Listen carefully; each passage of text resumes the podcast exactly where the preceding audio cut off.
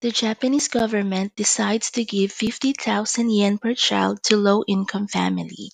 Previously, it was for only single mothers and fathers. Because of the long-term effects of COVID-19, the government helps those low-income families.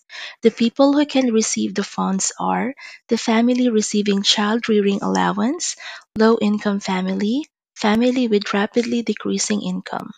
Support fund is 50,000 yen per child. The family receiving child rearing allowance can be supported without applying. They will receive the money in May.